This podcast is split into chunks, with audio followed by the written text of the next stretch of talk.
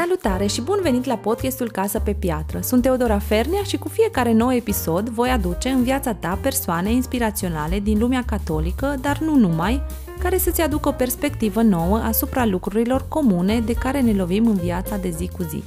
Mă bucur că vom petrece următoarele minute împreună, îmi doresc să fie pentru tine o gură de inspirație și de relaxare. În episodul de luna aceasta voi aborda un subiect mai diferit, să zic așa. Îmi doresc foarte mult să descoperim împreună tainele Sfințeniei și în același timp să vă ajut să-l descoperiți pe un sfânt, în adevăratul sens al cuvântului, pentru că are deja cauză de beatificare la Vatican, pe care eu personal l-am cunoscut și care a avut un impact foarte mare în viața mea și în viața tuturor celor care l-au cunoscut. Este vorba de fratele Mihai Neamțu, unchiul Mihai de la Prilog, cum mi se adresează sau cei care îl cunoșteau îndeaproape. Nu întâmplător am ales luna iunie pentru acest episod, pentru că peste trei zile se împlinesc 22 de ani de când unchiul Mihai a plecat la cer. Invitatul meu pe acest subiect este părintele Doru Popovici, un preot pe care îl cunosc de mulți, mulți ani și pe care îl admir pentru munca și dăruirea cu care își exercită vocația și misiunea în folosul Bisericii Catolice de la noi din țară. Părintele este o inspirație pentru noi toți și îi mulțumim. Pe părintele Doru l-am cunoscut chiar prin intermediul fratelui Mihai. De fapt, părinții și bunicii mei erau foarte apropiați de unchiul Mihai, la fel ca și părintele, și când mă gândeam să fac acest subiect despre sfințenie și despre unchiul Mihai, chiar mama mea a fost cea care a zis pe acest subiect cel mai informat este părintele Doru. Așa că, uite-ne aici, bine ați venit, Părinte Doru, cum este să fii de partea cealaltă a microfonului de obicei, dumneavoastră sunteți cel care intervievați. Bună, Teodora! Bun găsit uh, tuturor ascultătorilor! Sunt uh, măgulit, sunt bucuros de fiecare dată să vorbesc despre unchi Mihai sau fratele Mihai, cum este cunoscut. Uh, l-am cunoscut și eu în timpul vieții sale și pentru noi toți a fost o mărturie vie a modului în care omul poate să atingă comuniunea cu Dumnezeu și să trăiască realitățile spirituale către care toți tindem într-o oarecare măsură, pentru că le căutăm, pentru că simțim că există ceva în afară de lumea asta materială. Există o altă dimensiune care interferează cu dimensiunea noastră. Și de fiecare dată când vorbesc despre fratele Mihai, unchiul Mihai, pentru că era ca un unchi pentru noi, era foarte apropiat de fiecare dată când uh, vorbesc sau mi-aduc aminte mi-aduc aminte cu drag, la fel ca și toți cei care l-au cunoscut, pentru că din el transmitea doar bunătate și iubire și oferea fiecăruia după nevoile sale un sfat, un gând, un ajutor spiritual, dar și o îndrumare în viața de toate zilele. Și o îndrumare și partea asta, calității vieții, din punct de vedere fizic, pentru că ne oferea sfaturi legate de ceaiuri. El uh, avea un set de ceaiuri pe care le recomanda în funcție de necesități și uh, fiecare care le făcea, care le asculta, trăgea beneficii din, din această practicare a vieții spirituale, morale, și naturale. Da, așa este. Era o resursă, o bibliotecă din toate punctele de vedere. Înainte să intrăm în subiect, haideți să ne spuneți câteva cuvinte despre dumneavoastră, să ascultătorii noștri să vă cunoască mai bine, cine sunteți, ce faceți, cum ați ajuns să faceți ceea ce faceți. Cine sunt, încă încerc și eu să mă descoper zi de zi, să găsesc care este calea cea mai potrivită pentru evoluția mea ca și persoană, ca și ființă în acest univers în care trăim. Ca și studii, am, am studiat electronica ca și studii superioare. În timpul uh, facultății de electronică l-am întâlnit pe unchiul Mihai și de acolo a început aventura mea mai profundă, spirituală, pentru că și înainte exista căutarea, căutarea lui Dumnezeu. L-am cunoscut pe unchiul Mihai prin uh, părintele Lămurean Partenie, care era profesor de sport în timpul regimului comunist și după căderea regimului comunist, în 1992, atunci l-am întâlnit, el deja pusese făcut preot în clandestinitate și după aceea exercita această misiune a sa. Dar pe, pe el am cunoscut prin sport, făceam sport de performanță. Așa am ajuns la Unchiu Mihai, terminat studiile de electronică, am lucrat după aceea un an de zile în domeniu pentru că vroiam să mă pregătesc pentru teologie. Sub îndrumarea Unchiului Mihai am deschis acest, s-a deschis acest drum pe care am pornit. După aceea Dumnezeu a dorit, a făcut în așa fel, m-am lăsat călăuzit de către el și sub ascultarea episcopului, bineînțeles, am ajuns să studiez și comunicații sociale cu specializări radio, televiziune și cinematografie. Și așa s-au întrepătruns toate că în prezent uh, sunt responsabil la Radio Maria și la Maria TV. Desfășor misiunea în mass media, încerc, cum am spus, să mă descoper zi de zi și să văd cum pot eu să o ofer celorlalți uh, din ceea ce Dumnezeu mi-a dat mie cum spunea un sfânt, începem prin a oferi din ceea ce avem și sfârșim prin a ne oferi pe noi înșine. Cam atât despre mine, sunt lucruri mărețe, uh, raportate la ceea ce Iisus despre noi și despre modul în care noi ne putem considera pe noi înșine. Deci să înțeleg că erați pregătit pentru o cu totul altă carieră și prin unchiul Mihai v-ați schimbat cumva drumul și ați mers spre preoție? Eu am făcut 16 ani de electronică, încă din clasa 5-a și uh, eram foarte focalizat pe, pe partea asta de electronică și am și lucrat în fiecare vară, lucram în domeniu. Când l-am întâlnit pe unchiul Mihai, uh, mi-am am realizat că dincolo de parantezele drepte, care sunt în științele exacte, există un univers uh, în care tot timpul este ceva nou. Pentru că în electronică lucrurile se repetă. Legile fizicii sunt aceleași, descoperiri uh, actuale legate de fizica cuantică, dar uh, toate sunt încadrate oarecum în, în niște paranteze drepte, adică nu e nimic nou sub soare. În schimb, cu Dumnezeu se ating alte realități, alte dimensiuni care ne ajută să ne apropiem și de cele nevăzute. Cum spuneam noi în rugăciunea Crezului cred într-un Dumnezeu, creatorul tuturor celor văzute și nevăzute. Pentru că dincolo de ceea ce experimentăm empiric, prin simțurile noastre, există un al șaselea simț uh, prin care descoperim această realitate a lumii spirituale. Și, într-adevăr, când uh, m-am întâlnit cu unchiul Mihai, am atins mai concret această dimensiune spirituală și am realizat că nu neapărat uh, am schimbat în momentul respectiv, așa am considerat, că am schimbat total, am lăsat la o parte electronica, la revedere, începe o nouă viață, dar de fapt acum, acum când îmi desfășor activitatea la radio și în televiziune, îmi dau seama că tot ce am învățat în acea perioadă este util și pot să, să contribui la, la toată structura tehnică pe care noi avem și toate cunoștințele pe care le am au fost de un real folos. Și mai apoi, bineînțeles, studiile pe parte de radio și televiziune pe care le-am făcut și care m-au ajutat la fel. S-au întrepătruns toate aceste studii și din, din această lucrare a lui Dumnezeu, practic am am învățat că atunci când te lași în mâinile lui Dumnezeu, poți să ai calea cea mai, uh, cea mai bună. Martin Buber, un înțelept evreu, spunea că noi îl întâlnim pe celălalt prin intermediul lui Dumnezeu. Deci din orice interacțiune, noi putem învăța ceva care ne ajută în evoluția noastră. Deci viața noastră e ca o pantă. Sau mergem în sus sau alunecăm în jos. Deci static nu este nimic. Exact. Chiar suntem suma experiențelor pe care le trăim și dacă știm să, cum am spus, să învățăm din ele, poate descoperim pacea aceea că facem ce trebuie și suntem în mâinile da. lui Dumnezeu. Foarte frumos, vă mulțumesc. Mulțumim întotdeauna lui Dumnezeu, căci El este arhitectul uh, bunăstării și, bunăstării și fericirii noastre. Și dacă ne lăsăm călăuziți, atingem uh, aceste realități spirituale pe care Sfinții le-au trăit. Deci noi îl considerăm pe unchiul Mihai un sfânt.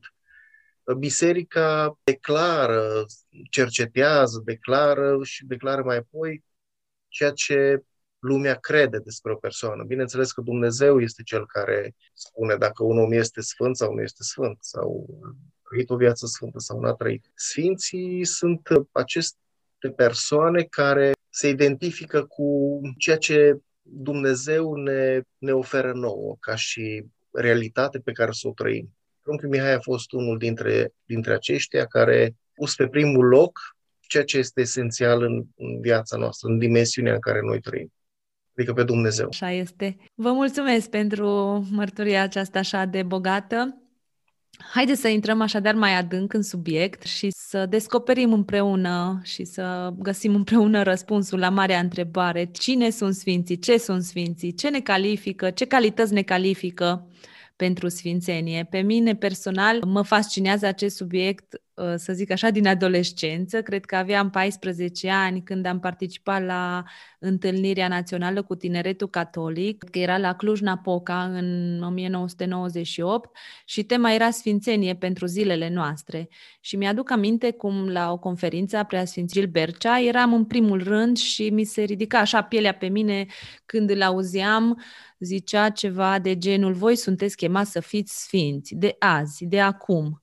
Și eram așa, eu la 14 ani mă uitam la el și mă gândeam, wow, cum, cum putem noi, niște adolescenți care eram adolescenți în adevăratul sens al cuvântului, să fim sfinți. Era așa o, o ceva nou pentru mine și uh, m-a fascinat de atunci uh, subiectul acesta. Cine sunt sfinții? Ce sunt sfinții pentru noi? Ce am putea răspunde? Sunt, pentru unii sunt persoane care țin de mitologie, nu? Sunt exact. niște icoane care, pe care noi le vedem pe pereți și ne închinăm și spunem Dumnezeu l-a făcut pe cutare sau pe cutare sfânt și când nu avem o apropiere foarte puternică de biserică, de realitățile din biserică, ne imaginăm că sfinții sunt sau sfințenia este ceva de neatins. Ori în uh, experiența, cunoașterea pe care am dobândit-o, mi-a arătat că sfințenia este, de fapt, aparține celor care reușesc să trăiască bucuria autentică a comuniunii cu Dumnezeu. Pentru că Dumnezeu este sfânt și Dumnezeu când se reflectă în oameni, noi putem spune că vedem sfințenia. Sfințenia nu aparține omului, ci este împărtășită de Dumnezeu omul. Am început prin a vedea sfințenia ca o, poate o încorsetare, prin respectarea unor legi, norme, adică trebuie să faci aia, trebuie să faci cealaltă, nu trebuie să faci una, nu trebuie să faci uh, cealaltă, trebuie să fii într-un anumit mod. Dar, uh, din potrivă, uh, sfințenia este o revărsare a ceea ce omul trăiește în interior, nu este o condiționare a existenței lui. Adică eu nu sunt sfânt dacă nu fac uh, greșeli, pentru că mi-am impus asta. Normal că există o educație. Există și unchiul Mihai insista pe această educație, pe care o autoeducație pe care ne-o facem, pentru că nimeni nu ne poate schimba, nici Dumnezeu, doar noi ne putem schimba prin hotărârea noastră, prin voința noastră, prin decizia noastră de a adera la niște învățături, niște norme morale. Și uh, când începem să le trăim, începem să simțim această realitate, dimensiune spirituală, dar mai apoi comuniunea cu Dumnezeu face ca aceste lucruri să devină o revărsare. Pentru că atunci când mă rog, accesez această lume spirituală și mă împărtășesc din ea și încep să o trăiesc, încep să o respir, încep să fiu să fie a doua mea natură, pe lângă natura asta umană, pe care o trăim limitat în timp și spațiu. Și în momentul respectiv se dezvoltă acest al șaselea simț de percepție a lui Dumnezeu și a realităților spirituale, când cu voința proprie ne decidem să ne rugăm sau să medităm sau să, să încercăm să înțelegem Sfânta Scriptură, să medităm asupra ei. Și în Sfânta Scriptură sunt, este, este cartea vieții sunt toate realitățile pe care le putem întâlni, sunt toate sfaturile pe care le, de care putem beneficia pentru a evolua spiritual, pentru a atinge comuniunea de plină cu Dumnezeu, cea pe care noi o numim mântuire. Sfinții sunt cei care au zis, hai să încerc să fac asta, hai să mă străduiesc în direcția asta și să o dori să evolueze spiritual. Sunt oameni ca și noi, cei care care se bucură de, de viață, ca să zic așa, de viața adevărată. Da, deci să înțeleg că Sfințenia nu este suma acțiunilor noastre neapărat, ci este un dar pe care îl primim și dacă știm ce să facem cu el și să ne autoeducăm, să luăm decizia că vrem să trăim într-un anumit mod, atunci e simplu, putem deveni sfinți. Deci este un da. dar de la Dumnezeu. Este un dar de la Dumnezeu pe care îl acceptăm și îl fructificăm voința noastră de plină. Este foarte importantă colaborarea noastră. Deci Dumnezeu ne dă darul, cum spun, spune oamenii din bătrâni, Dumnezeu îți dă, dar nu-ți bagă în traistă. Exact. Avem și noi voința noastră și trebuie să facem uz de ea. Am citit, cred că anul trecut, o carte care am citit-o sincer pentru că mi se părea așa distractiv titlul Sfințenia, un ghid pentru începători.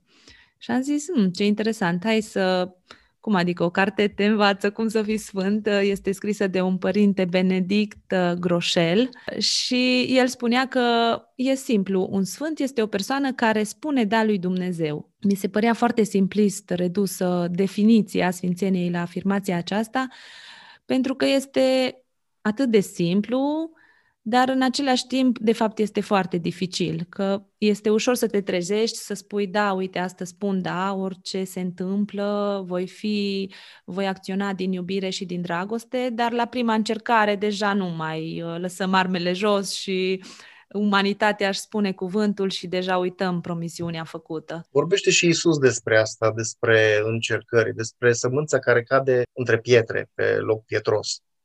Când da. apare soarele, alea sunt sunt cercările. Și când apare soarele, pentru că nu au rădăcini, se usucă acele semințe. Este, practic, noi, noi oamenii avem tendința asta să complicăm lucrurile, dar toate sunt foarte simple.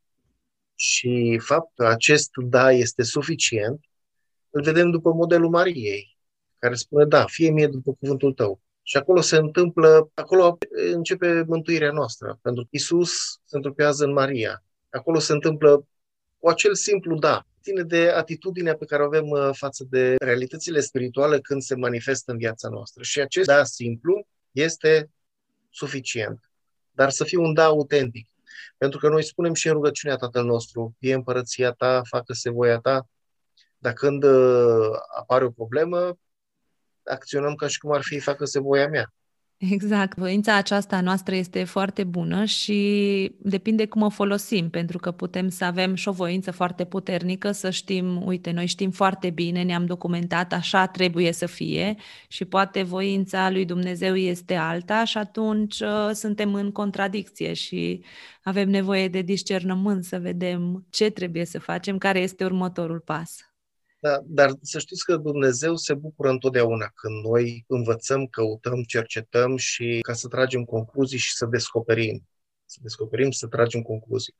Chiar dacă o luăm pe un drum greșit, cât timp ne rugăm, spune Sfânta Scriptură, toate lucrurile converg spre binele celui care îl caută pe Dumnezeu. Deci chiar și atunci când noi cercetăm, suntem convinși că lucrurile trebuie să fie într-un anumit mod. Dacă ne dorim binele și nu ținem orgoliul nostru și ne considerăm autosuficienți și a toate știutori, ci lăsăm acea portiță deschisă a inspirației, a, a lucrurilor noi care se pot întâmpla, adică nu ne considerăm autosuficienți, ci căutăm și voința lui Dumnezeu pe lângă ceea ce noi știm sau suntem deschiși spre manifestarea lui Dumnezeu, atunci evoluăm. Nu înseamnă că este greșit dacă o luăm parte sau alta, pentru că învățăm și a învăța ține de evoluția noastră. E ca și în jocurile video. Până treci la nivelul următor. Până nu treci la nivelul următor, te reîntorci. Dar să înveți lecția necesară pentru viața ta, pentru evoluția ta. Exact. Fiecare pas înapoi ar trebui să fie un moment de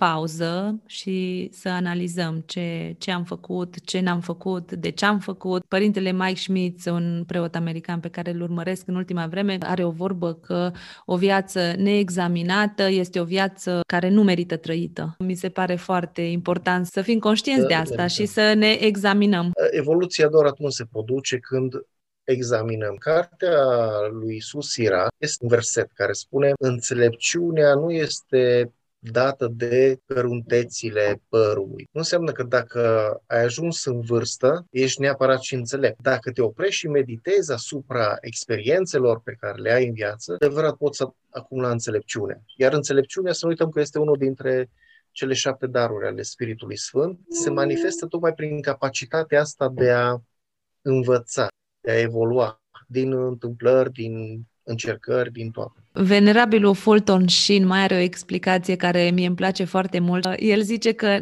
nu ne ia mult timp ca să devenim sfinți, ci se cere doar multă dragoste și iubire. Și asta parcă e așa în contradicție cu ce crede toată lumea, pentru că nouă ni se pare că cineva care este sfânt este cineva care și-a petrecut toată viața dăruindu-se pentru alții sau suferind cu bucurie, cum zice tot Fulton Sheen. El zice simplu, se cere doar multă dragoste și iubire. Asta este esența lucrurilor. Iubirea este esența tuturor lucrurilor. Până acum am vorbit de partea mentală, de intelect, de înțelepciune, de... dar toate lucrurile, dacă nu au acest sâmbure de iubire atunci când le facem, care vine tot de la Dumnezeu, n-au, și, n-au conținut. Și apropo de acest lucru ce spunea unchiul Mihai, orice bine pe care îl facem, și aici se subînțelege cu iubire, când pleacă de la noi, locul nu rămâne gol, ci de 10 ori binele se mulțește. Da, mi-aduc aminte cum, cum spunea unchiul Mihai lucrul acesta și mi se părea așa, cum să faci ceva și să nu rămână gol, adică dai ceva de la tine. Nu era intuitiv deloc. Haideți să discutăm în, în continuare puțin. Sfințenia este așa de mitizată în ultima, în lumea de astăzi și dacă cineva te aude că vorbești despre sfințenie, imediat cumva ești catalogat ca medieval, nu că asta ar fi ceva rău uh, în, având în vedere lumea în care trăim, dar cum le explicăm celor din jur dacă ne întreabă că sfințenia nu este ceva vechi, nu este ceva depășit, ci este un mod de viață creștinesc, un, mai bine zis, este idealul nostru ca și mod de viață al creștinilor? În timp uh, nu am gustat uh, o prăjitură, nu putem să înțelegem despre ce e vorba. Ne putem doar imagina. Ca și în orice activitate, noi putem atinge o anumită performanță. Și în viața spirituală, Sfântul Apostol Pavel chiar o compară cu activitatea sportivă, spunând că mulți aleargă, dar doar unul uh, primește cununa victoriei. În viața spirituală, când uh, suntem preocupați și de alte realități decât doar de ce mâncăm, cu ce ne îmbrăcăm, uh, cum trăim, ce avem, adică suntem preocupați de a fi mai mult decât de a avea, în uh, sufletul nostru a fiecăruia există această, există o părticică mică de, din Dumnezeu care licărește și care poate să crească, poate deveni uh, lumină. Și noi, ca și creștini, putem deveni luminofori, adică purtători de lumină, acestei lumini a lui Hristos. Celor care nu cred în Dumnezeu și cărora li se pare învechită această învățătură a bisericii, le putem doar, recomanda doar să experimenteze. Și mi-aduc aici aminte de fericitul Vladimir Ghica, care avea o verișoară necredincioasă și care spunea, eu nu cred în Dumnezeu. Și atunci el îi spunea, bine, spune atunci rugăciunea Tatăl nostru, Tatăl nostru, dacă ești în ceruri, sfințească-se numele Lui. Deci dacă ești, pune acest, această condiție, dar să rostească rugăciunea.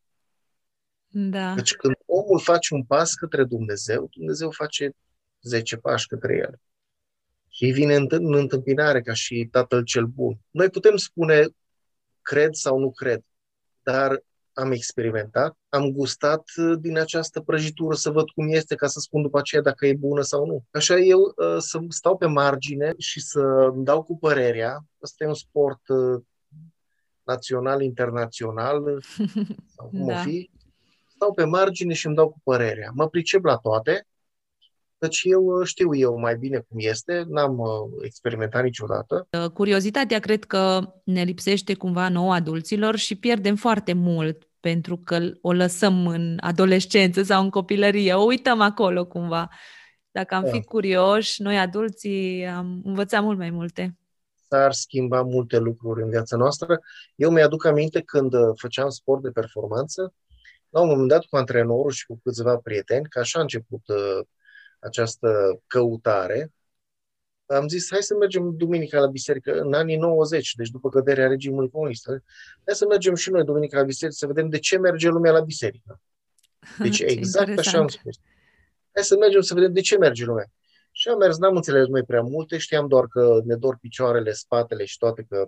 Și nu știam de ce unii oameni vin și pleacă, vin și pleacă și de ce nu Noi la antrenamente știam când începe și când se termină. Exact. Dar acolo nu știam niciodată când trebuie să ajungem și când, când trebuie să plecăm. Dar ați fost curioși în destul da, să am fost mergeți. curioși. Da, pentru că noi vorbeam dintr-o altă perspectivă care ține de cultura orientală, vorbeam despre uh, Dumnezeu ca, ca macrocosmos care se manifestă în viața noastră și ne, când suntem în armonie cu natura și cu acest univers infinit pe care noi vedeam pe Dumnezeu ca o energie, lumina este o energie, atunci uh, ziceam că acest infinit care este Dumnezeu, el te protejează și acest sentiment de siguranță toată lumea îl caută. Și acest sentiment de protecție și de să știi că ești, ești protejat, că cineva veghează asupra ta.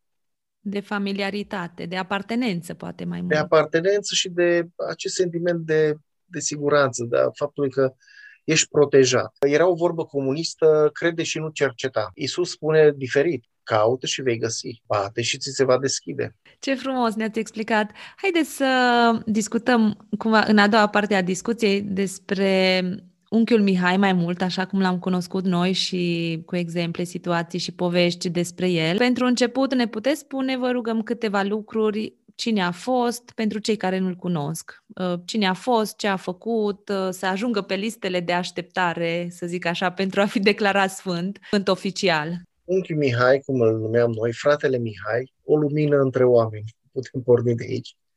El, uh, în tinerețele sale, el a dorit foarte mult să intre în, uh, ca și călugăr în mănăstirea fraților uh, bazilitani de la Bixar. A și fost o perioadă acolo din cauza problemelor de sănătate, căci el avea o semiparalizie. El a fost trimis acasă ca să se îngrijească, unde sora lui care și ea depusese voturile de călugărie, l-a îngrijit. În perioada de dinainte, el uh, mergea și trata cu ceaiuri, mergea prin satele din jur și îi trata pe oameni cu ceaiuri. Cum a început acest lucru, nu știm exact. Știm doar că a avut uh, loc o revelație divină, pentru că din ceea ce s-a întâmplat mai apoi, noi am dedus cu toții că el a avut o legătură strânsă cu cerul și avea o cunoaștere care depășea orice alt fel de cunoaștere. Mi-aduc aminte în uh, almanahul uh, Flacăra, un almanah comunist, Adrian Păunescu, cel care a fost un om uh, inteligent și slujitor al regimului, dar era și un om care gândea și care încerca să facă binele pentru oameni și a spus despre el, omul a făcut un articol, omul care vede prin oameni. De ce spunea acest lucru? Pentru și mai târziu am văzut și noi și uh, avem nenumărate mărturii despre faptul că medici chirurgi mergeau la el cu pacienți sau chiar cu fotografiile acestora, ca înainte de operație să le confirme diagnosticul ceea ce este extraordinar. Adică știința cu spiritualitatea se întâlneau în această căsuță unde trăia el în uh, localitatea Prilog, unde am experimentat și noi această cunoaștere a lui care depășea orice realitate pe care noi ne-o putem imagina. Ce făcea fratele Mihai, unchiul Mihai, cum îl numeam noi? Se uita la fiecare om și spunea de ce suferă. Da. Și mai mult decât atât, se uita la fotografie, fotografia celui care bolnav și spunea de ce să, și ce tratament cu ceaiuri să facă. Și mi-aduc aminte că unul dintre, că noi mergeam cu sportivii, deci viața mea spirituală a început așa prin sport. Și mergeam cu colegii sportivi la el, că eu așa am ajuns la fratele Mihai, aduc aminte, au mers uh, câțiva dintre colegii mei și după ce le-a spus anumite lucruri despre sănătatea lor și acum dacă l-aș întâlni pe unchiul Mihai aș avea nenumărate întrebări și a ști Cred exact că ce toți să întreb. am avea. Toți am avea, exact. Și uh, această capacitate a lui de a vedea prin uh, oameni și de a spune un diagnostic foarte clar, era clar că era o, o putere supranaturală. Toți tinerii sunt fascinați de puterile astea supranaturale. Noi ne rugăm la Dumnezeu ca ele să se manifeste pentru că oare i-ar stimula pe oameni înspre credință, dar să nu uităm că credința nu este rezultatul miracolului. Miracolul nu generează credința, ci credința generează miracol. Iar unchiul Mihai nu mergea pe, pe miracole, ci mergea pe întărirea credinței, că și recomanda întotdeauna un program de rugăciune înainte de orice program de, de tratament, pentru că el spunea că boala este o manifestare a stării spirituale, dar este și permisă ca Dumnezeu ca o încercare pentru evoluția omului. Deci nu putem să spunem că este neapărat uh, consecința păcatului. Și mi-aduc aminte că unul dintre colegii mei sportivi, că asta vreau să spun, a mers la un moment dat la el cu fotografia lui Bruce Lee, cunoscutul uh, sportiv de arte marțiale, printre fotografiile părinților lui, pentru că vrea să întrebe despre ceaiul și așa mai departe. Și unchiul s-a uitat la el și a zis, ăsta nu mai are nevoie de mine. Deci l-a pus la încercare, practic, nu? L-a pus la încercare, da. Ce interesant. El știa, știa multe lucruri.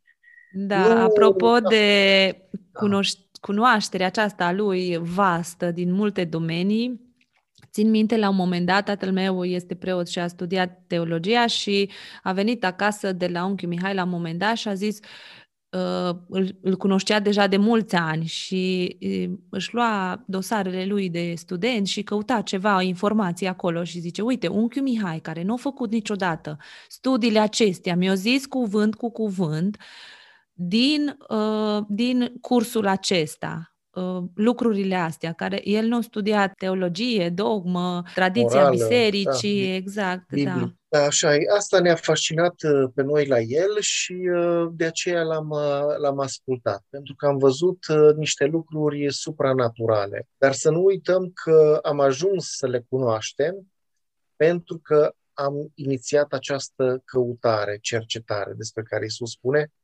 căutați și veți găsi. Unii mei spunea tot timpul lucrul ăsta, trăiți și fiți veseli, ca o atitudine de viață, ca o stare, ca un mod de a trăi, de a te bucura. Noi alegem cum să ne trăim viața. Putem să fim uh, niște acrituri care tot timpul suntem nemulțumiți de tot ce ni se întâmplă. Putem să ne trăim viața cu bucurie, înțelegem că dincolo, dar asta doar când uh, experimentăm realitatea spirituală dincolo de tot ceea ce ni se întâmplă, există o, există o învățătură, există o dinamică, există o evoluție. Când Sfântul Apostol Pavel spune că a fost răpit până la al șaptelea cer, el a ajuns la a șaptea dimensiune a evoluției noastre. Când noi ne limităm la ceea ce trăim acum și aici și am sau nu am aia sau cealaltă și suntem cu capul îndreptat spre pământ, pierdem din vedere realitățile care ne creează bucurie, fericire, ne creează starea de bine. Da, într-adevăr, el, uh, unchiul Mihai, avea o, o față așa senină și fericită tot timpul pe mine ca adolescentă și chiar și mai târziu. Eu aveam 17 ani când el a plecat la cer. Pe mine mă fascina cum așa bătrânelul acela cu fața senină și smerit, deloc impunător ca și fizic, uh, pentru că avea semipareza aceea de care a spus, știa așa de multe, știa tot. Mi-aduc aminte Într-o zi noi mergeam foarte des la el, stăteam și foarte aproape.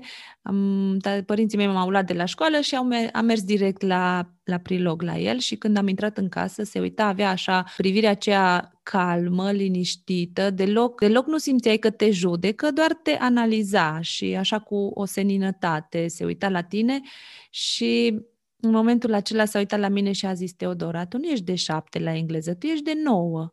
Și era, da, tocmai luasem un șapte. Da, și știa lucruri din astea punctuale și poate aveam nevoie, am avut nevoie de experiența aceea ca să cred uh, în el, să cred că ce ne spune uh, este adevărat, pentru că ca și o adolescentă când îți spunea, nu știu, bea ceaiurile astea și roagă-te ceva, era destul de greu de înmagazinat experiența aia m-a ajutat și alte experiențe, bineînțeles. Părinții mei și bunicii mei aveau foarte mare încredere cu, se sfătuiau cu el în absolut orice și din punct de vedere medical și ca și educația noastră și ce decizii să ia, inclusiv financiare sau ce este nevoie într-o familie. Cu ajutorul unchiului Mihai au luat decizii de să se mute, să își construiască o altă casă, să...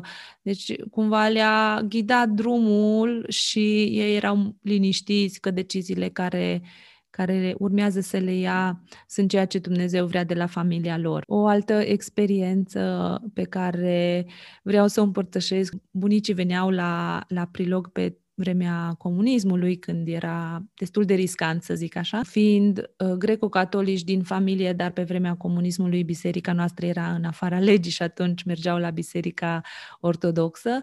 Tatăl meu în clasa 8 și-a dorit să fie preot și a venit la Cluj și a dat examen și a căzut, nu a intrat la liceu. Și atunci părinții lui, bunicii mei, au mers la unchi Mihai și au zis, uite ce s-a întâmplat, e sub, foarte supărat, nu mai vrea să mai dea încă o dată examenul și unchi Mihai a spus, el va fi preot când va fi greco-catolic. Bunicii s-au uitat la el ce, ce e asta, pentru că bis- suntem în comunism, biserica noastră este așa cum este, ce catolic, ce...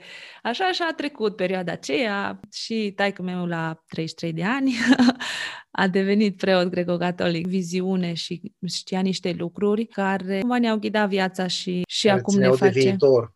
Exact, și nu de un an, doi, că de jumate de viață.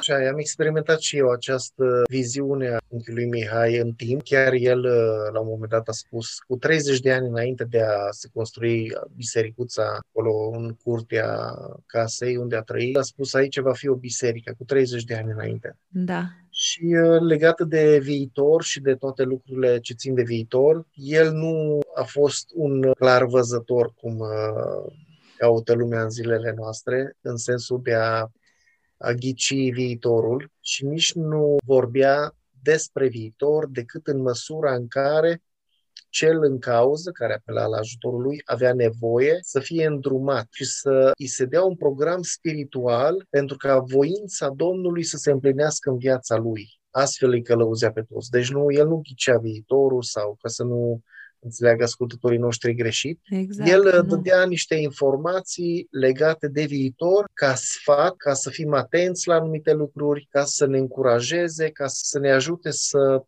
să obținem maximum din viața noastră. Pentru că noi știm la Dumnezeu, trecutul, prezentul și viitorul se întâmplă în același moment. Iar ceea ce el accesa, această cunoaștere în Dumnezeu, avea uh, un efect pozitiv asupra calității vieții celor care treceau pragul. Exact. Și apropo de asta, eu tot timpul mă întrebam, când mergeam la el, ne lua așa pe rând uh, părinții, no, ce are copilul nevoie, ce are Teodora nevoie, ce au frații nevoie, ne lua pe rând și tot timpul eram curioasă de ce mie nu-mi zice exact ce trebuie să fac dacă tot știe? Și tot mai întrebam și cumva zâmbea așa foarte calm și înțelegător și niciodată n-am avut parte de, să zic așa, o experiență, uite, asta trebuie să faci sau așa. Tot timpul îmi zicea, uite, mai ai nevoie, poate mai faci un tatăl nostru dimineața sau nu uita să te rogi seara sau când te rogi nu te mai gândi la ce o să faci mâine la școală sau ce o să faci poi mine la cabană, ci încearcă să te concentrezi. Nu dădea sfaturi mai multe decât puteai să duci. El putea să-ți spună, dar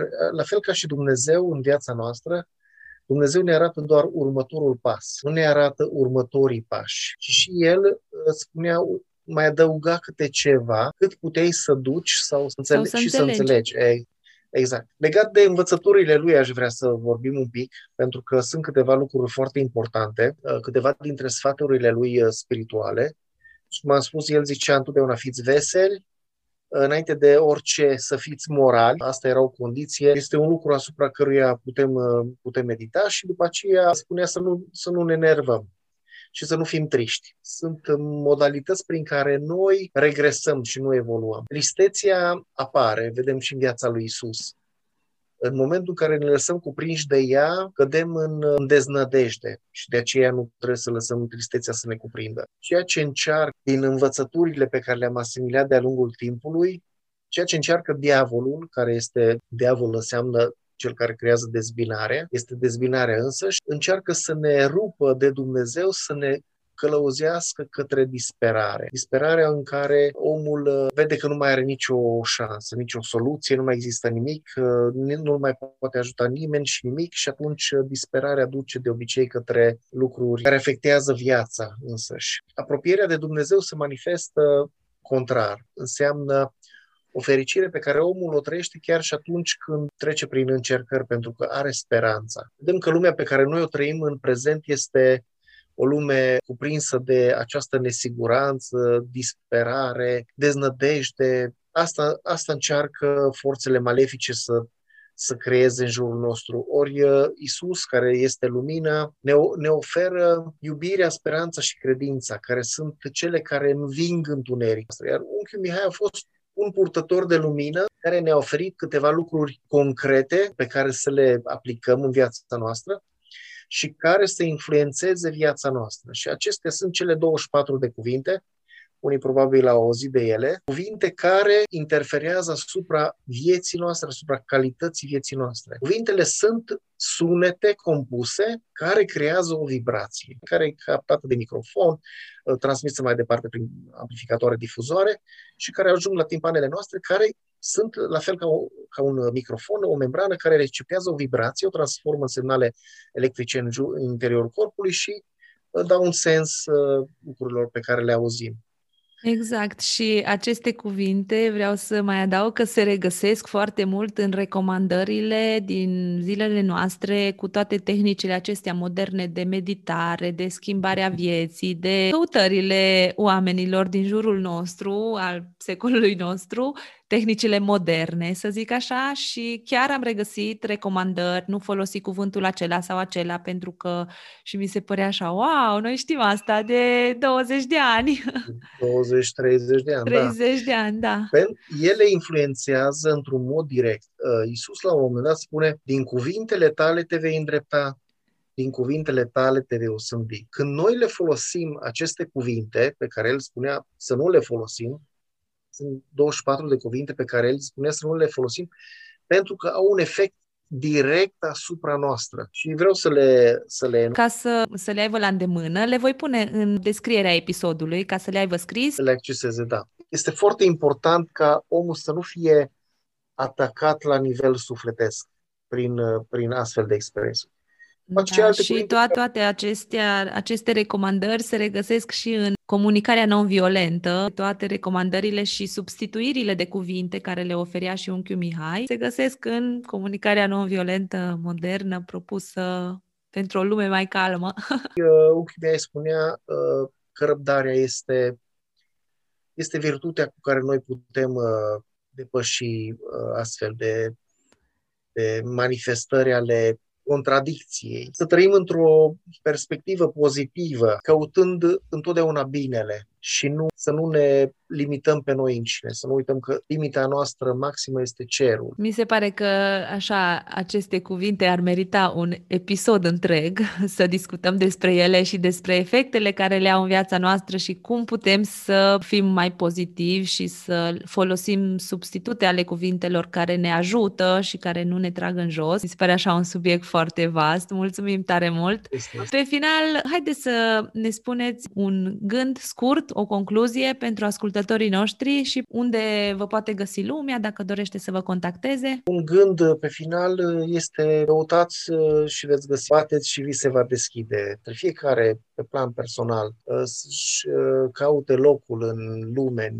viața aceasta, în această dimensiune. Cred că este esențială. Noi putem fi arhitecții vieții noastre sau putem fi aceia cărora li se întâmplă lucrurile, nu aceia care le provoacă. Pentru cei care încă sunt sceptici sau vor să afle mai multe, eu recomand chiar și din uh, alte culturi și tradiții. Sfântul Apostol Pavel chiar spunea să luăm de la toți tot ceea ce este bun și vreau să recomand o carte. Este o carte care sună ciudat și așa, călugărul care și-a vândut Ferrariul. Nu este vorba da. de un da. călugăr creștin, este o carte a lui Robin Sharma unde sunt întărite aceste lucruri despre care am vorbit. Un doar atât, este o carte foarte interesantă pentru că poți învăța multe de acolo. El spune doar atât. Noi suntem primii beneficiari a tot ceea ce faci. Dacă vom face lucruri bune, vom beneficia de lucruri bune. Dacă mai puțin bune, noi vom uh, trage roadele de acolo. Legat de unde mă poate găsi lumea, la Radio Maria există un număr redacției acolo pot fi găsit. Vă mulțumim foarte mult. Eu știu de această carte, este pe lista mea de, de a o citi și acum poate o să o mut mai sus dacă tot ați recomandat-o. Da, da, da, este uh... foarte interesant. E vorba de un călugăr budist, unge să fie călugăr după ce trece printr-o experiență din care învață. O experiență mai tragică, din care învață care este, de fapt, sensul vieții. vă doresc toate cele bune. Teodora, ai cât mai multe podcasturi cu cât mai multe persoane interesante. Nu vă lăsați, uh, nu vă lăsați. Faceți treabă. Mulțumim, vă mulțumesc tare mult, Părinte, pentru, și pentru timpul acordat și pentru această discuție valoroasă și pentru toată munca dumneavoastră pe care o faceți în folosul nostru și al tuturor. Vă mulțumesc! Ne străduim. Mulțumim lui Dumnezeu, mulțumesc Teodora, îi salut pe toți ascultătorii, să ne reauzim cu bine. Îți mulțumesc că ai ascultat și acest episod al podcastului Casă pe Piatră. Îmi doresc să fie adus valoare în viața ta. Dacă vrei să faci parte din comunitatea podcastului, te aștept și pe grupul de Facebook. Acolo primesc întrebări din partea ascultătorilor pentru următoarele episoade, care au subiecte și invitați la fel de special și valoroși ca și cel de azi. Dacă temele pe care le discut aici îți plac și vrei să facă parte din viața ta, nu uita să te abonezi pe oricare canal alegi să asculti acest podcast. Iar dacă vrei să ne susții, poți alege să devii patron cu o mică donație lunară.